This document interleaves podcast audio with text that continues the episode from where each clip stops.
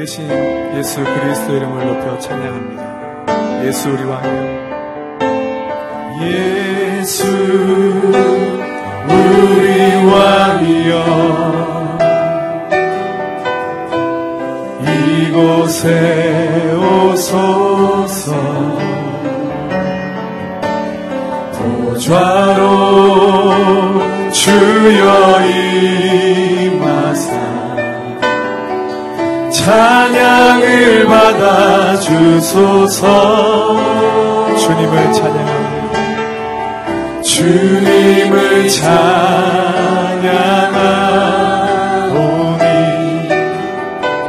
주님을 경배하오니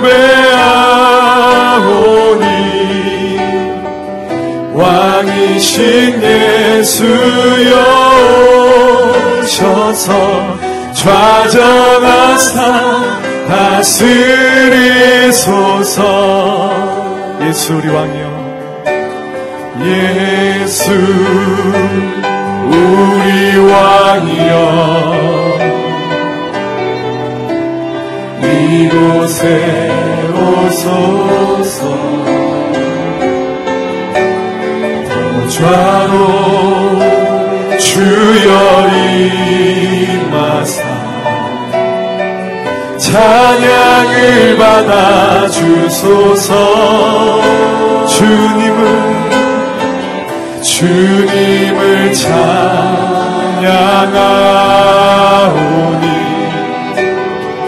주님을 경배하오니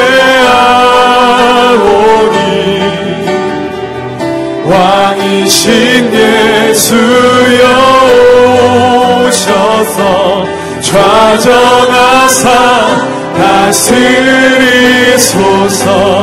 예수 우리 왕여 예수 우리 왕이여.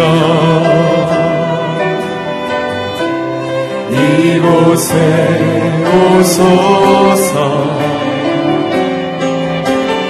보좌로 주여 임하사 찬양을 받아 주소서. 주님을 주님을 찬양하오니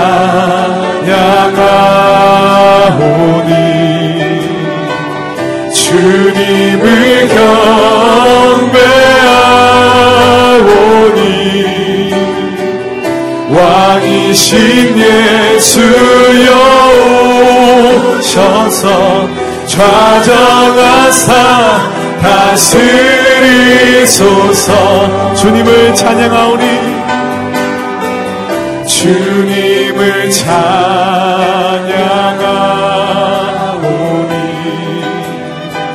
주님을 경배하오니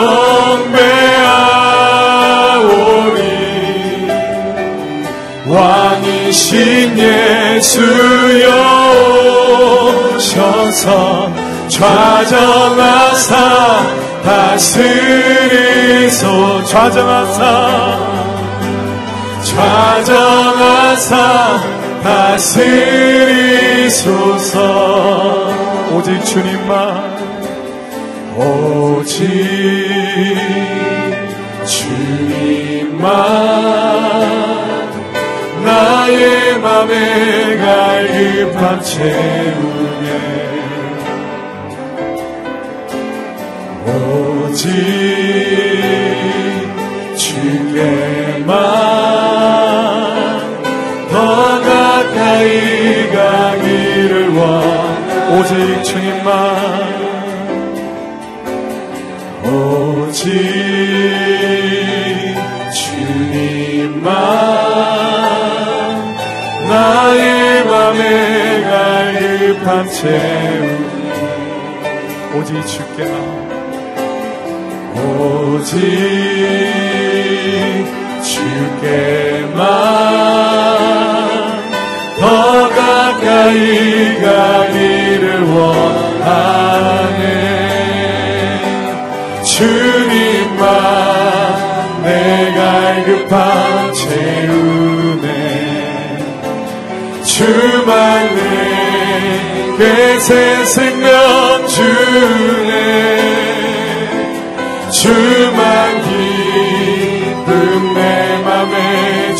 주시네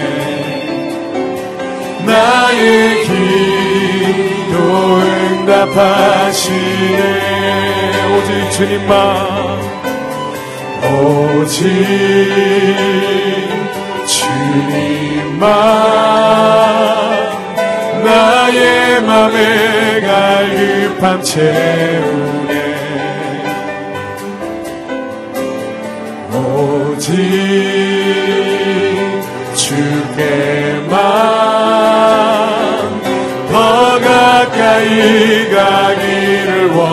원하 주님만 주님만 내 갈급함 채우네 주만 내게 새 생명 주네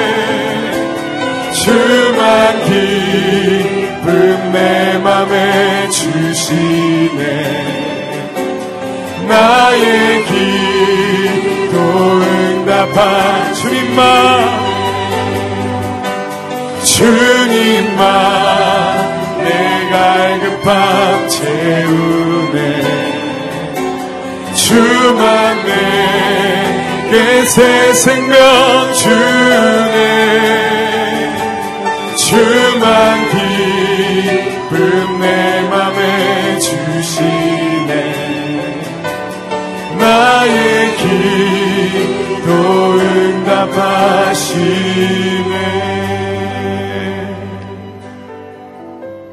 마른 사슴이 시냇물을 찾아 헤매이듯이 내 영혼이 주님을 찾기에 갈급합니다. 하나님 아버지 오늘도 이 새벽 하나님의 집에 우리가 나왔습니다. 하나님 갈급한 심정을 가지고 나왔습니다. 오늘도 말씀하여 주시옵소서 성령의 기름을 부어 주시옵소서 오늘도 하나님의 말씀으로 내가 호흡할 수 있도록 도와주시고 오늘도 말씀 안에 내가 거할 수 있는 삶이 될 수 있도록 도와달라고 이 시간 함께 기도하며 나아가겠습니다. 하나님 아버지 내가 하나님 갈급한 심정으로 하나님 앞에 나아가기를 원합니다. 하나님 아버지 가난한 심정을 가지고 하나님 앞에 나왔습니다. 하나님 나를 불쌍히 여겨 주시옵소서. 하나님 아버지 나를 위로하여 주시옵소서. 말씀하여 주시옵소서. 하나님 하나님의 존전에서 하나님을 바라보기를 원합니다. 하나님의 얼굴을 배웠고 내가 안식을 누리기를 원합니다. 오늘도 성령 하나님 나를 머리에서부터 발끝까지 보호하여 주신다는 그 말씀 안에 아버지 하나님 내가 아버지 하나님 안심할 수 있도록 도와주시고 내가 거할 수 있도록 도와주시고 내가 하나님과 동행할 수 있는 귀한 나날이 될 수 있도록 주님 축복하여 주시옵소서. 사랑해 주님 감사합니다. 오늘도 우리의 발걸음을 인도하여 주심 감사를 드립니다. 하나님 아버지 내가 갈급한 심정을 가지고 오늘도 하나님의 전에 나왔지만 하나님 오늘 기도함으로 말미암아 성령의 은혜의 담비를 내 메마른 심령 가운데에 촉촉히 적셔 주시옵소서.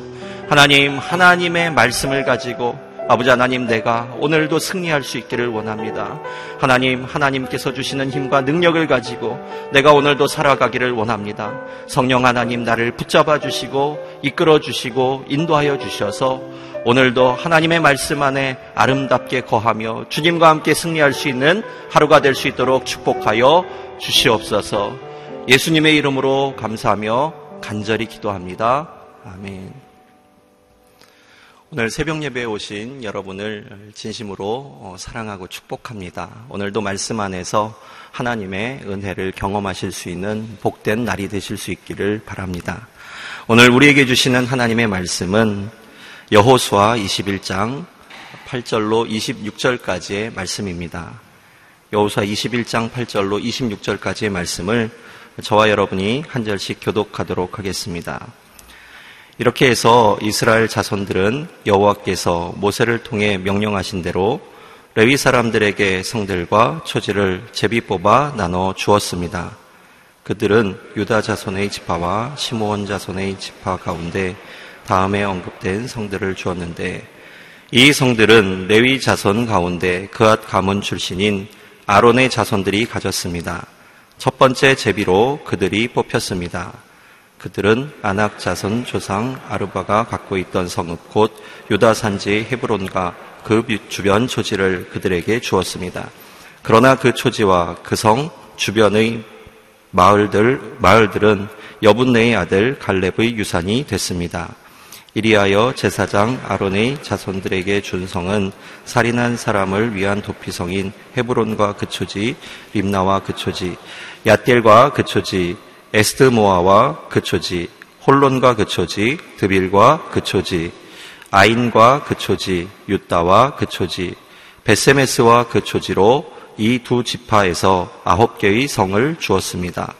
또 베냐민 지파에서는 기브온과 그 초지, 게바와 그 초지, 아나돗과 그 초지, 알몬과 그 초지로 모두 네 개의 성을 주었습니다.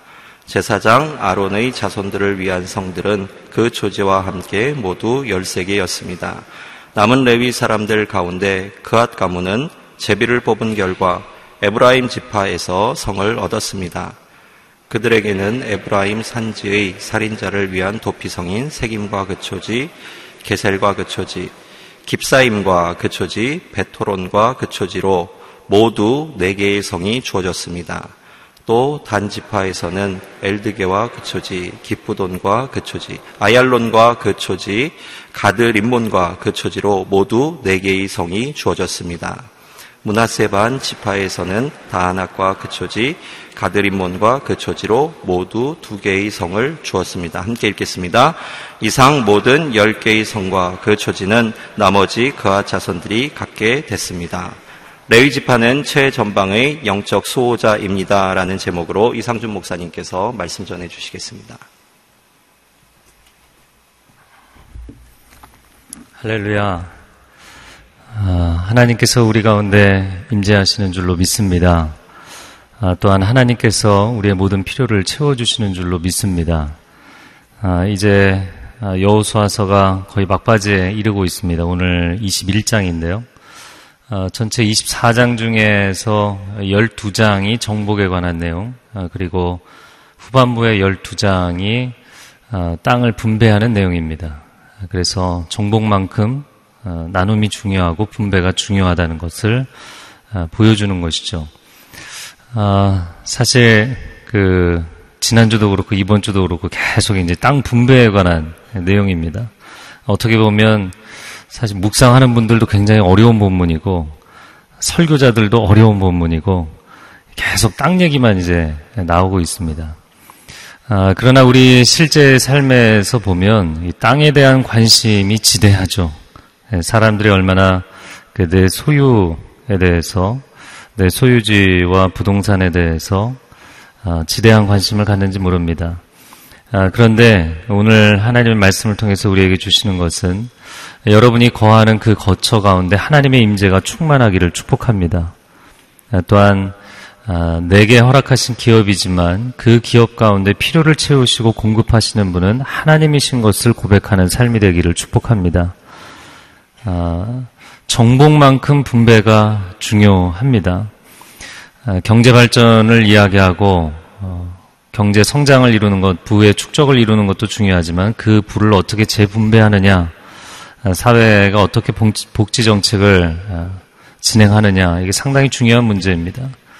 예, 교회적인 차원으로 이야기를 하자면 교회가 부흥하는 것, 어, 물론 영적으로 부흥하고 수적으로 부흥하고 어, 사회적 영향력을 갖는 것 하나님께서 기뻐하시는 일이고 시대의 동역자들 또 믿음의 공동체에는 큰 축복이 되는 줄로 믿습니다.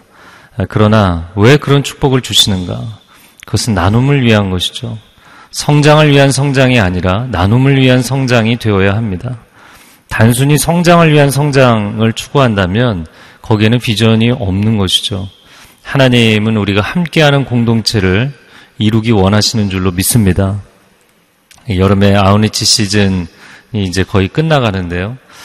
그래서 여름 한 차례 그냥 아우니치를 하고 와 우리가 정말 큰 일을 했다 아, 이렇게 만족하고 끝나는 것이 아니라 어, 이 아우니치가 좀 더 상시화되고 어, 도시의 교회들과 농어촌 지역의 교회들이 좀 더 유기적으로 연결이 되어서 사역을 진행할 필요가 있다고 생각이 됩니다.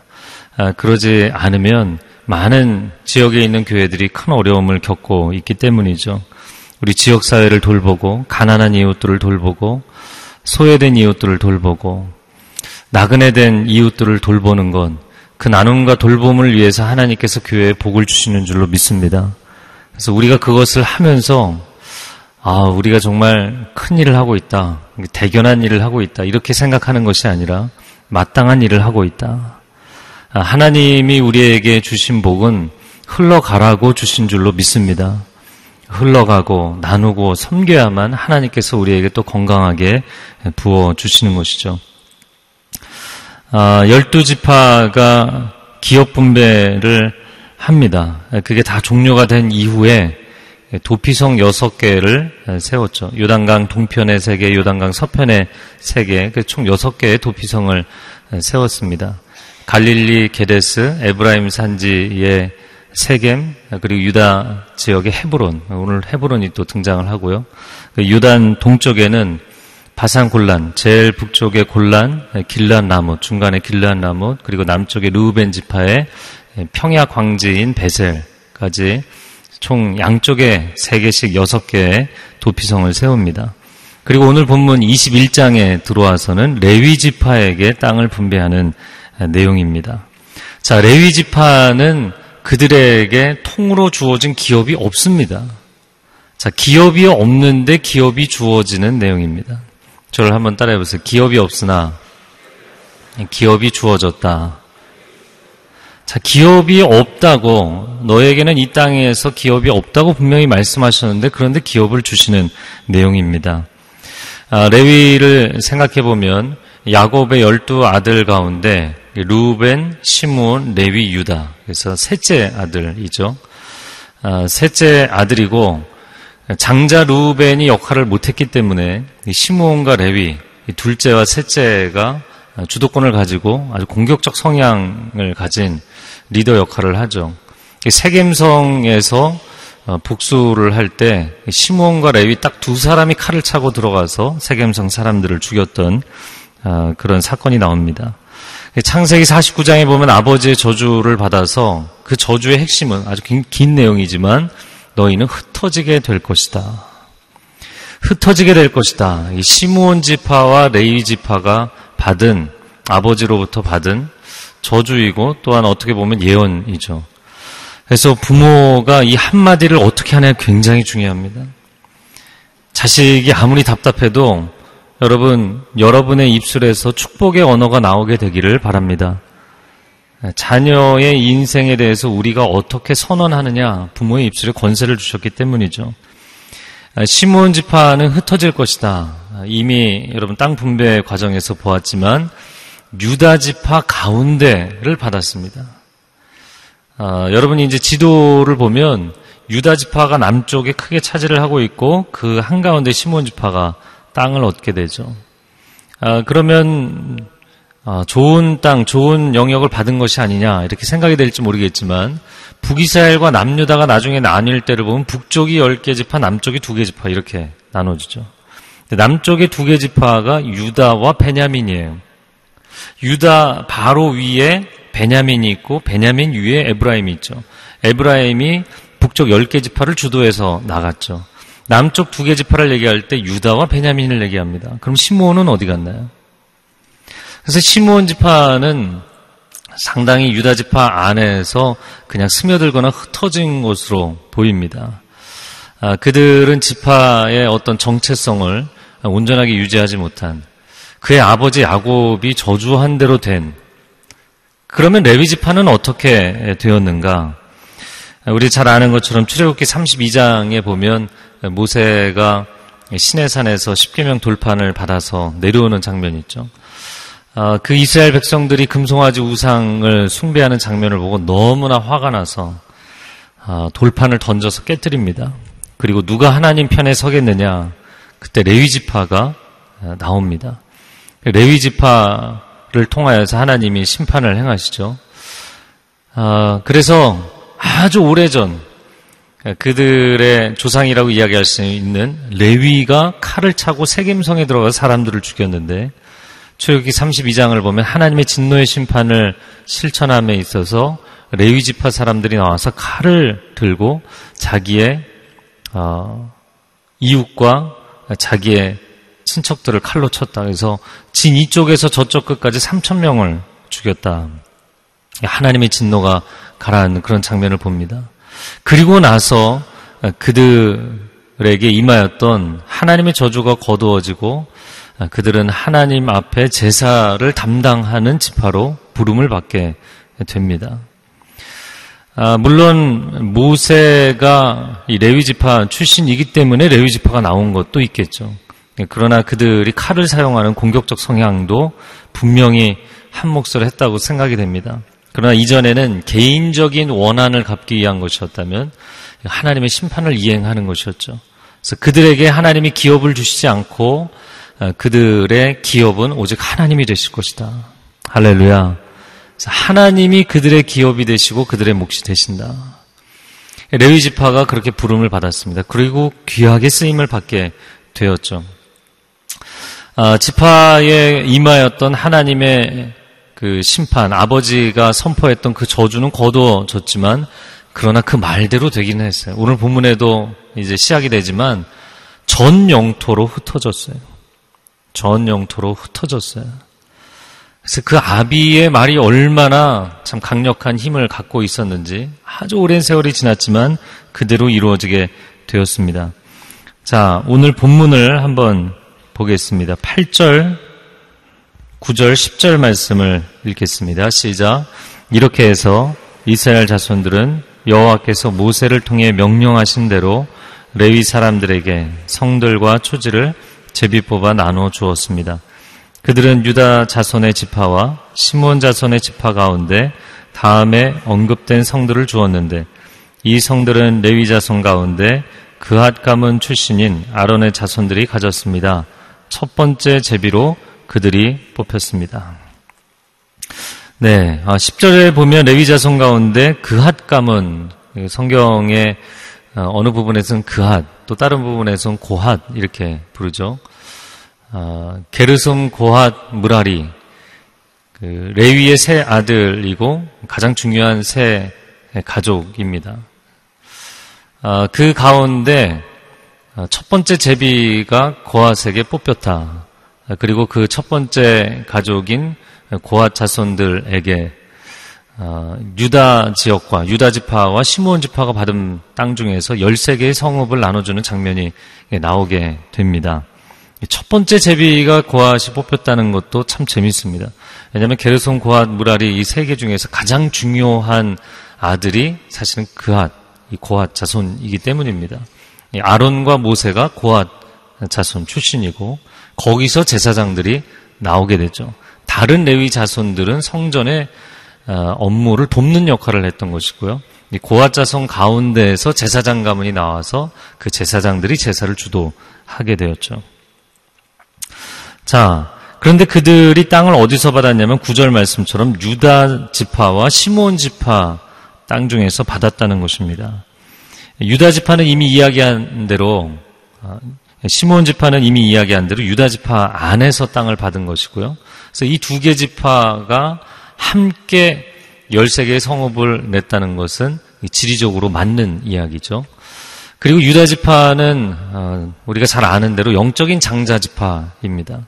루벤이 혈통적인 장자 지파이고 땅의 축복으로 이야기하면 에브라임이 장자라고 주장을 했던 것이고 영적인 장자 지파는 유다 지파인 것이죠. 그 유다 지파에서 땅을 얻게 됩니다. 자, 그런데 특별히 그러면 어떤 땅들을 받았는가? 11절, 12절 말씀 같이 읽겠습니다. 시작. 그들은 아낙의 조상 아르바가 갖고 있던 성읍 곧 유다 산지의 헤브론과 그 주변 초지를 그들에게 주었습니다. 그러나 그 초지와 그 성 주변의 마을들은 여분네의 아들 갈렙의 유산이 됐습니다. 네, 갈렙의 이야기가 또 나옵니다. 아, 11절에 보면 유다 산지의 헤브론과 그 주변 초지 이렇게 돼 있죠. 헤브론과 그 주변 초지는 그핫 자손에게 제사장들에게 주었다는 거예요. 근데 12절에 보면 그러나 이렇게 돼 있죠. 그러나 그 외에 지역들은 갈렙의 유산이 됐다. 이렇게 표현이 되어 있는데 11절에 아, 분명히 헤브론과 주변 초지라고 되어 있는데 12절에 또다시 초지가 나옵니다. 그런데 11절의 초지와 12절의 초지는 다른 단어입니다. 그래서 다른 영역을 이야기하는 것입니다. 아, 헤브론 지역에 헤브론뿐만 아니라 주변에 마치 서울이 있고 위성 도시들이 있는 것처럼 헤브론이라는 중심 도시가 있고 아, 그 주변에 바로 초지가 있고 그 바깥에 이제 들판과 여러 마을들이 있었던 것이죠. 그래서 번역을 좀 더 그 차이점을 구별을 해준다면 11절은 헤브론과 그 초지라고 이야기하는 것이 맞겠고 12절은 그 다음에 들판과 마을들을 이야기하는 것입니다. 아, 우리가 아는 대로 갈렙은 아, 믿음의 영적 지도자였기 때문에 또 모세가 그에게 약속한 것이 있었기 때문에 충분히 기득권을 주장할 수 있는 사람이었습니다. 그럼에도 불구하고 기득권을 내려놓고 헌신을 아, 다짐했던 그리고 그 헌신을 실천했던 지도자입니다. 가장 어려운 안악자손들 거인 족 속이 있는 기리앗 아르바 이 헤브론을 쳐서 아, 그 성을 어, 점령하게 되는 그것 하나만으로도 유다 지파와 이스라엘의 12개 지파에게 얼마나 영적인 영감을 불어넣는 역할을 했는지 모릅니다. 아, 또한 전체 지도자였던 여호수아에게도 굉장히 큰 힘이 되었던 것이죠. 여러분 이제 쭉 보았지만 영적인 장자 지파인 유다 지파에서는 갈렙이 우리가 더 헌신하겠다라고 다짐을 했지만 에브라임 지파는 우리가 땅의 축복을 받은 장자인데 왜 땅을 더 우리한테 더 안 주냐? 이미 땅을 굉장히 많이 받았는데도 더 내놓으라고 이야기를 하잖아요. 같은 에브라임 지파 출신의 여호수아가 마음이 어려웠죠. 그래서 자기 지파임에도 불구하고 너희가 올라가서 땅을 취하라고 이렇게 이야기하는 장면이 나옵니다. 갈렙의 헌신, 아, 여호수아의 리더십 뒤에 가려져 있지만 이 갈렙의 헌신은 정말 귀한 것입니다. 여러분 갈렙의 헌신과 같은 아, 귀한 삶을 드릴 수 있는 저와 여러분이 되기를 축복합니다. 사실은 여호수아가 시대를 이끌어가는 것 같지만 수많은 갈렙들이 시대를 또한 지탱하고 만들어가는 것이죠. 아, 그런데 그 갈렙의 헌신만으로도 우리가 굉장히 큰 감동을 받았는데 도피성을 정하는 장면에서 정말 억울하게 자기는 실수로 사람을 죽였지만 고의가 아니었지만 그것으로 인해서 자기 성에 살지 못하고 보복법에 의해서 생명의 위험을 느끼게 되는 그런 사람들 그들이 피할 수 있는 피신처로 헤브론을 내놓게 됩니다. 참 그것도 귀한 헌신이죠. 어떻게 보면 두 번째 헌신입니다. 자, 그런데 그렇게 도피성을 사용할 수, 도피성으로 사용할 수 있도록 헤브론을 드렸다. 그럼에도 불구하고 여전히 그 도피성에 갈렙이 거주할 수 있었겠죠. 왜냐하면 그런 도피자들이 성 안에 들어온다고 해도 성 전체를 이끌어가는 사람은 있어야 되는 거잖아요. 아, 그런데 그 도피성이 이제 오늘 두 개가 나오고 내일 이제 네 개가 나오는데 전부 제사장들에게 주어지게 되죠. 아, 레위 지파에게 또 주어지게 됩니다. 왜냐하면 제사장들이 레위인들 하나님의 사람들이 그들을 받아들이고 또 심사하고 이런 역할들을 했기 때문입니다. 결국에는 가장 중심이 되는 성 헤브론을 완전히 하나님 앞에 내어드린 것이죠. 하나님 앞에 내어드렸을 뿐만 아니라 아, 그 동시대의 이스라엘 공동체에 내어놓은 것이죠. 아, 그리고 자기는 그 바깥에 그 헤브론과 그 초지 건너편에 있는 아, 들판과 마을들을 유산으로 받았다라는 것입니다. 이 갈렙의 어떻게 보면 삼중 헌신이죠. 이 헌신을 통해서 시대를 만들어가는 것입니다. 저는 이걸 보면서 헌신도 해본 사람이 하는 것이다. 이런 생각이 들어요. 어떤 분은 아우니치를 한번 갔다 오고 아 이제 나는 평생 갈 아우니치를 다 했다. 아 이제 한 번 갔으니까 한 10년 동안 안 가도 된다. 이렇게 생각하시는 분들이 있어요. 결코 그렇지 않죠. 이제 시작인 것이죠. 한 번 헌신한 사람이 또 헌신의 부름을 받고 감동을 받게 돼 있습니다. 헌신도 해본 사람이 하는 것입니다. 섬김도 해본 사람이 하는 것입니다. 나눔도 내 주머니에서 나갈 때 이게 아깝다고 느껴지고 내 것이 나간다고 느껴지면 절대 못 나누게 돼 있어요. 아, 산상수훈의 오른손이 한 일을 왼손이 모르게 하라. 여러분이 계속 섬기고 계속 나누면 내 주머니에서 나간 거를 내가 인식하지 못하는 내 오른손이 한 것을 왼손이 모를 정도로 기억이 안 날 정도로 하는 그런 나눔의 단계에 들어가게 됩니다. 갑자기 여러분 긴장하시는 것 같아요. 그런 삶을 살아야만 사실은 갈렙과 같은 삶을 사는 것이죠. 그리고 이 수많은 갈렙들이 아름다운 이스라엘 공동체를 세우게 된 줄로 믿습니다. 자, 그래서 13절 이리하여 제사장 아론의 자손들에게 준 성은 살인한 사람을 위한 도피성 헤론과 그 초지, 림나와 그 초지, 야델과 그 초지, 에스두마와 그 초지, 홀론, 드빌, 아인, 유타, 베세메스 이 두 지파에서 아홉 개의 성을 주었습니다. 되어 있습니다. 17절에 보면 베냐민 지파에서는 기브온과 그 초지, 게바와 그 초지, 아나돗, 알몬 모두 네 개의 성을 주었습니다. 유다 지파에서 아홉 개, 베냐민에서 네 개, 총 13개를 주었습니다.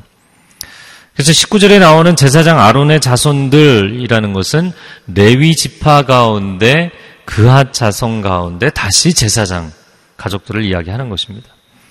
그들에게 13개 성을 주었고요. 자, 20절 말씀을 같이 읽어보겠습니다. 시작.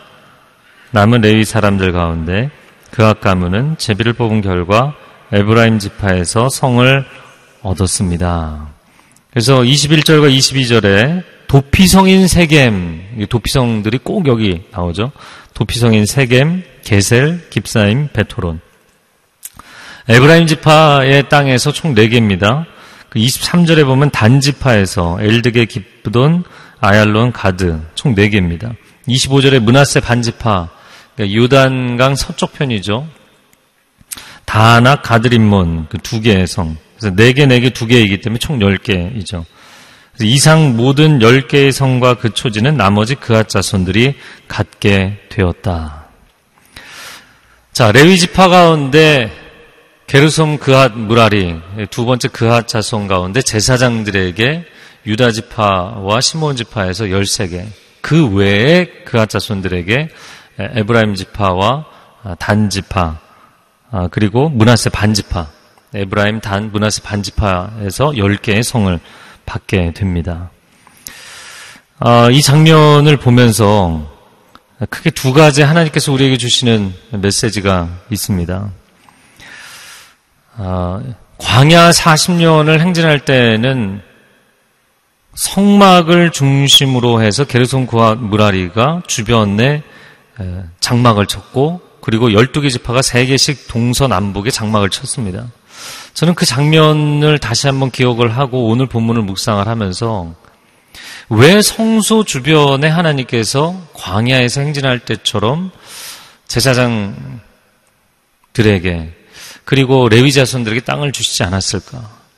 물론 흩어진다는 그 아비 야곱의 예언이 있었기 때문이기도 하겠지만 하나님께서 어떤 영적인 의미를 우리에게 주시는 것인가? 네, 첫 번째는 이 제사장 가문과 그앗 가문이 가장 성소에서 가까운 지역의 성읍들을 받은 것입니다. 아, 첫 번째, 지금 이 정복 시대 그리고 분배 시대 그리고 사사 시대에 이르기까지는 아, 하나님의 언약궤가 있는 그 성막 성소가 실로에 있었죠. 실로는 에브라임 지파에 있는 도시입니다. 그리고 나중에 다윗이 예루살렘을 정복한 이후에는 성소를 그 장막을 어, 예루살렘으로 옮기게 되죠. 그리고 솔로몬 시대에 성전을 짓게 됩니다. 우리가 지금 보고 있는 남쪽으로 유다와 시몬 그리고 중간 지역에 있는 에브라임과 단과 문하세 성전과 성막을 중심으로 남쪽과 북쪽에 있는 땅들이죠. 그래서 제사장 가문과 그하 자손은 게르손과 무라리는 성전 덮개와 성전의 그 뼈대들을 담당 어, 운송하는 담당을 했다면 그앗 자손은 성소 안에 있는 성물 담당이었죠. 그래서 가장 중요한 역할을 또 했습니다. 그래서 제사장들과 그앗 자손이 가장 성전 중심의 지역에서 살도록 했던 것이죠. 뭐 오늘날도 교회 이게 목회를 하고 사역을 할 때 목회자들이 거의 이 교회 주변에 어, 예배당 주변의 지역에 살게 되죠. 아무래도 접근성이 훨씬 좋기 때문입니다. 자, 그런데 그렇게 살 뿐만 아니라 그러나 그 성소 바로 인근에 사는 게 아니라 흩어져서 지파들 가운데 살게 하셨다는 거예요. 첫 번째 하나님께서 우리에게 주시는 교훈은 하나님을 가까이 사람을 가까이입니다. 저를 한번 따라해 주세요. 하나님을 가까이 사람을 가까이 제사장들과 레위인들은 첫 번째 사명이 하나님 앞에 예배하는 제사를 드리는 사명입니다.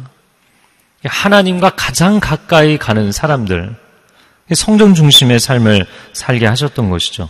근데 또 다른 측면은 백성들 가운데 들어가서 그들 한가운데 살도록 하셨다는 거예요.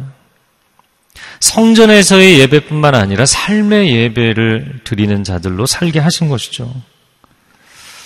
아, 제사장들이 제사장 의복을 입고 그 역할을 수행할 때는 굉장히 거룩한 역할을 하는 것이죠. 예, 그러나 그들이 일상으로 돌아와서 자기들의 밭을 갈구고 아, 가꾸고 그리고 어, 자기들의 땅을 갈고 농사를 짓고 목축을 하고 가족을 돌보고 여러분 그런 삶을 그냥 백성들 한가운데서 살았다라는 것입니다. 예. 제가 이사를 한 지 이제 한 5개월 정도 되는데요. 같은 지역 안에서 이사를 하긴 했는데 아, 예전에 1층에 살았는데 지금은 이제 12층에 살고 있습니다. 엘리베이터를 타고 올라가는데 뭐를 놓고 오면 굉장히 낭패더라고요. 다시 거기를 올라가야 되니까.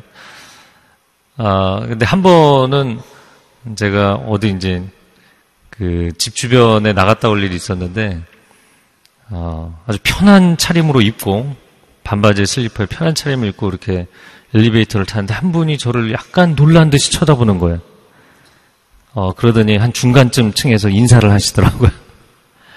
그러니까 아는 분이 저희 이제 서빙고에 계신 그런 분이셨는데 예, 성도님이세요. 여러분 제사장들이 제사장들끼리만 그냥 모여 살면 자신들의 프라이버시가 좀 지켜지지 않겠어요? 전혀 공감을 못 하시네요. 그런데 백성들 한가운데 살게 하셨다는 거예요. 그들의 삶이 그냥 다 노출되는 거죠. 다 드러나는 거죠. 어떻게 사는지. 위층, 아래층 살면 그 집이 어떻게 사는지. 옆집에 살면 그 집이 어떻게 사는지 다 드러나는 거죠. 어, 목회 사역은 단순히 교회 안에서만 이루어지는 영적인 퍼포먼스가 아니죠. 설교자가 하나님의 메시지를 전할 뿐만 아니라 그 자신이 하나님의 음성을 듣고 있는가? 거룩한 삶을 살라고 도전할 뿐만 아니라 그가 거룩한 삶을 위해서 하나님 앞에 구체적으로 헌신하고 있는가? 백성들 한가운데 살아가게 하셨어요. 하나님을 가까이, 사람들을 가까이. 여러분, 우리가 때로는 신앙생활에 열심을 갖고 하나님 앞에 헌신하다 보면 신앙생활은 열심히 하는데 사람들하고 자꾸 멀어지는 거예요. 물론 하나님께서 때로 우리에게 광야 한가운데서 기도하는 시간을 주실 때가 있습니다. 거룩에 집중적인 훈련을 시키실 때가 있습니다. 그러나 하나님께서 분명히 의도하시고 계획하신 것은 제사장들을 백성들 한가운데 다 떨어뜨려서 그 한가운데 살게 하셨다는 것입니다. 제사장들의 첫 번째 사명은 성소에서 제사 지내고 예배를 인도하는 것이지만 두 번째 사명은 하나님과 사람들 사이에 가교 역할을 하는 것이죠.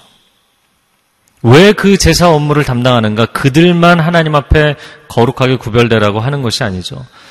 백성들을 하나님 앞에 거룩하게 인도하라고 그 자리를 맡기신 것이죠.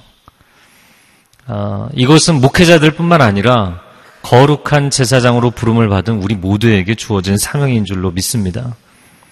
두 번째, 저는 이 부분을 보면서 아, 제사장들의 영적인 역할을 감당하는 사람들이었지만 여전히 그들에게도 실제적인 필요가 주어졌다. 공급이 될 필요가 있었다라는 것이죠. 그 당시의 제사장, 오늘날로 이야기하면 목회자들인데요. 살 곳, 살 집, 먹을 것, 그들의 삶의 필요에 대해서 분명한 공급이 있었다라는 것입니다. 한국 교회가 어려워지는 것은 크게 두 가지라고 보입니다. 이런 경제적인 문제를 놓고 본다면 크게 두 가지라고 생각이 돼요. 아, 큰 교회들의 경우 꼭 큰 교회만의 문제는 아니겠지만 또 모든 큰 교회들의 문제는 아니겠지만 목회자들이 지나치게 화려해지는 경우 필요 이상의 것을 누리게 되는 경우 이것도 문제이고요. 또한 가지 문제는 어, 많은 이제 동역자들이나 다른 교회 사역을 하는 분들의 이야기를 들으면서 정말 살 집과 먹을 것과 기본적인 필요조차도 채워지지 않는 물론 교회 목회가 어렵기 때문에 그런 경우도 있지만 그렇지 않은 경우들도 상당히 많이 있죠. 그러면 그 하나님 앞에 주어진 영적인 역할과 사명에 집중하는 것이 아니라 개인의 삶에 대해서 계속 걱정을 하게 되죠. 제가 서두에 시작을 하면서 하나님의 임재가 우리 가운데 있고 하나님의 공급하심이 우리 가운데 있다고 선포를 했습니다. 왜 하나님께서 이 제사장들과 레위 지파 사람들을 성소 주변에 거주하게 하시지 않고 백성들 한가운데 심어 두셨을까? 거의 이렇게 흩뿌리듯이 이렇게 심어 두셨을까? 그것은 하나님께서 우리에게 주신 큰 두 가지 사명 때문입니다. 제사장들의 입장에서 보자면 백성들 한가운데 들어가서 그들에게 하나님의 임재의 통로가 되어야 되는 것이고요. 백성들 입장에서 보면 아니 왜 우리에게 주어진 땅을 제사장들에게 줘야 되냐? 아니요. 그 백성들을 통해서 제사장들의 필요를 공급하셨죠. 여러분 우리 모두는 우리가 서 있는 가정 그리고 일터 이 시대 하나님의 공동체 안에서 하나님의 임재의 통로가 되고 하나님의 공급의 통로가 되어야 될 줄로 믿습니다. 베드로 전서 2장 9절 말씀에 아, 우리는 왕 같은 제사장들이다. 거룩한 나라다. 우리를 어두운 데서 불러내어 기이한 빛에 들어가게 하신 이에 아름다운 덕을 선전하게 하려 하십니다. 여러분, 우리 모두가 이 시대 가운데 거룩한 제사장으로 하나님의 사람들로 부름받은 줄로 믿습니다. 우리는 어떤 역할을 하며 살 것인가? 세상 한가운데 나아가서 거룩의 통로 역할, 하나님의 임재의 통로 역할을 감당하는 저와 여러분이 되기를 바랍니다. 신앙생활은 성전에서만 하는 것이 아니죠. 신앙생활은 교회 공동체에서만 하는 것이 아니죠. 그래서 예배가 끝나고 차를 타고 집으로 이동하는 그 시간부터 주차장에서부터 어, 내 가족과 대화하는 그 장소, 가정에서부터, 그리고 오늘 이제 월요일 일터에 나아가서 일터에서 사람들과의 관계를 통해서 여러분이 서 있는 곳, 여러분을 통해서 하나님의 거룩이 흘러가기를 축복합니다. 또 한 가지는 여러분을 통해서 여러분의 주변에 있는 사람들의 필요가 공급되기를 축복합니다. 하나님은 우리가 서로에게 거룩의 영향력과 그리고 나눔의 영향력을 미치는 인생을 살기를 원하시는 것이죠. 하나님께서 레위 지파를 백성들 한가운데 심어두신 하나님의 계획입니다. 이 시간 함께 기도하겠습니다. 하나님 때로 우리는 너무나 세속적이고 어두운 이 세상이 감당하기가 어려워서 하나님의 성소에 피신해서 살아가는 그런 신앙생활을 할 때가 많습니다. 그러나 하나님께 가까이 다가갈수록 하나님은 또한 사람들에게 가까이 다가가라 말씀하십니다. 하나님께는 가까이 다가오지만 사람들과는 거리를 두었던 성도들이 있다면 오늘 새로운 결단이 일어나게 하여 주옵소서. 우리를 세상 한가운데로 보내십니다. 거룩의 통로가 될 지어다. 하나님의 임재하심의 통로가 될 지어다. 또한 우리를 통하여 하나님 사람들의 필요를 채우시고 시대와 공동체의 필요를 채우시는 하나님의 공급하심의 통로가 되게 하여 주옵소서 함께 통성으로 기도하겠습니다. 오 주님, 오늘 말씀을 통하여 우리의 삶의 자리를 돌아보게 하시니 감사합니다.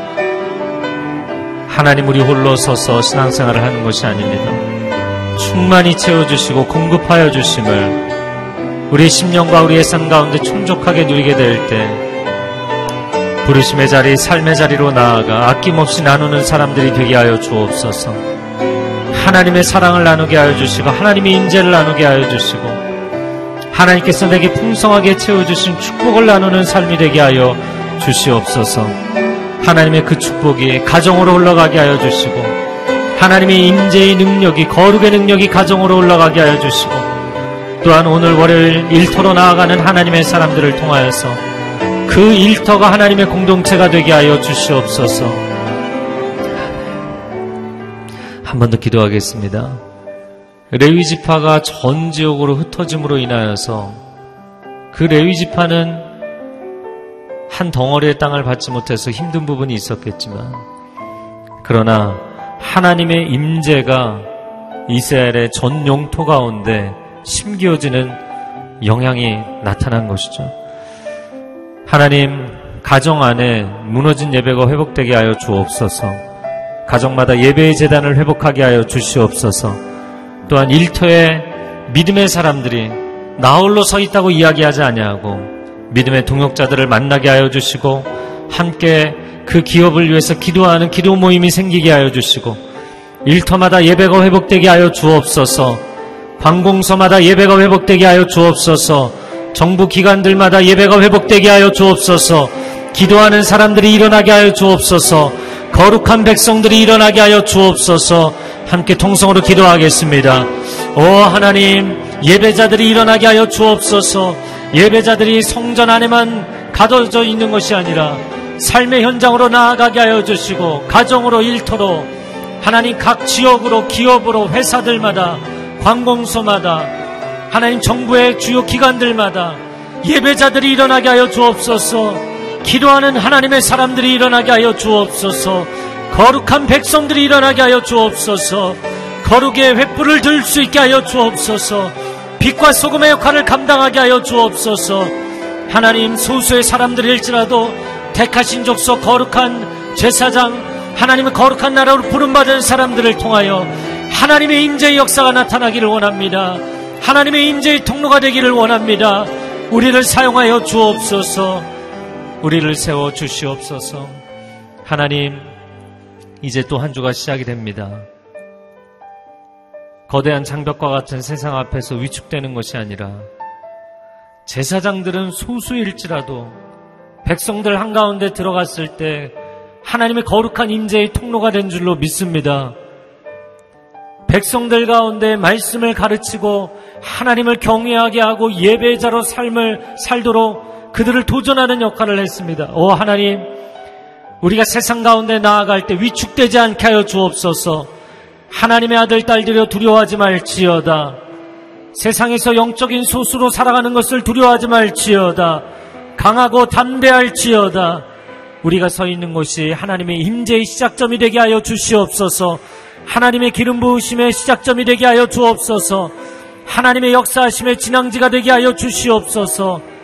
오늘 이 한 주간 일터에서 시작하는 하나님의 사람들을 격려하여 주시고 또한 새 학기 개학해서 나아가는 우리 자녀들을 격려하여 주옵소서. 주께서 우리와 함께 하실 때 놀라운 승리가 시작되는 한 주간이 될 줄로 믿습니다. 이제는 우리 주 예수 그리스도의 은혜와 하나님 아버지의 극진하신 사랑하심과 성령의 교통하심과 기름 부으심이 오늘 부르심의 자리로 하나님의 거룩한 임재의 통로요 나눔과 축복의 통로로 사명을 감당하기로 보냄을 받는 귀한 하나님의 백성들 위해 이들의 가정과 자녀들과 일터 위에 또한 전 세계 열방과 민족들 가운데 이렇게 거룩한 제사장으로 부름을 받아 선, 선교사로 사역하고 있는 귀한 하나님의 사람들 그들의 가정과 사역 위에 이제로부터 영원토록 함께하여 주시기를 간절히 축원하옵나이다. 아멘.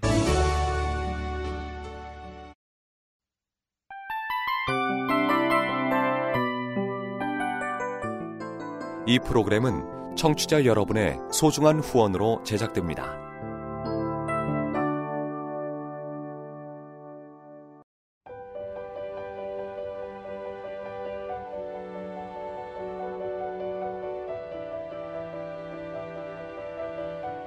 세상에는 수많은 교회들이 있지만 더 깊이 있는 말씀 강해를 찾기 위해 크기로만 교회를 선정하지 않습니다.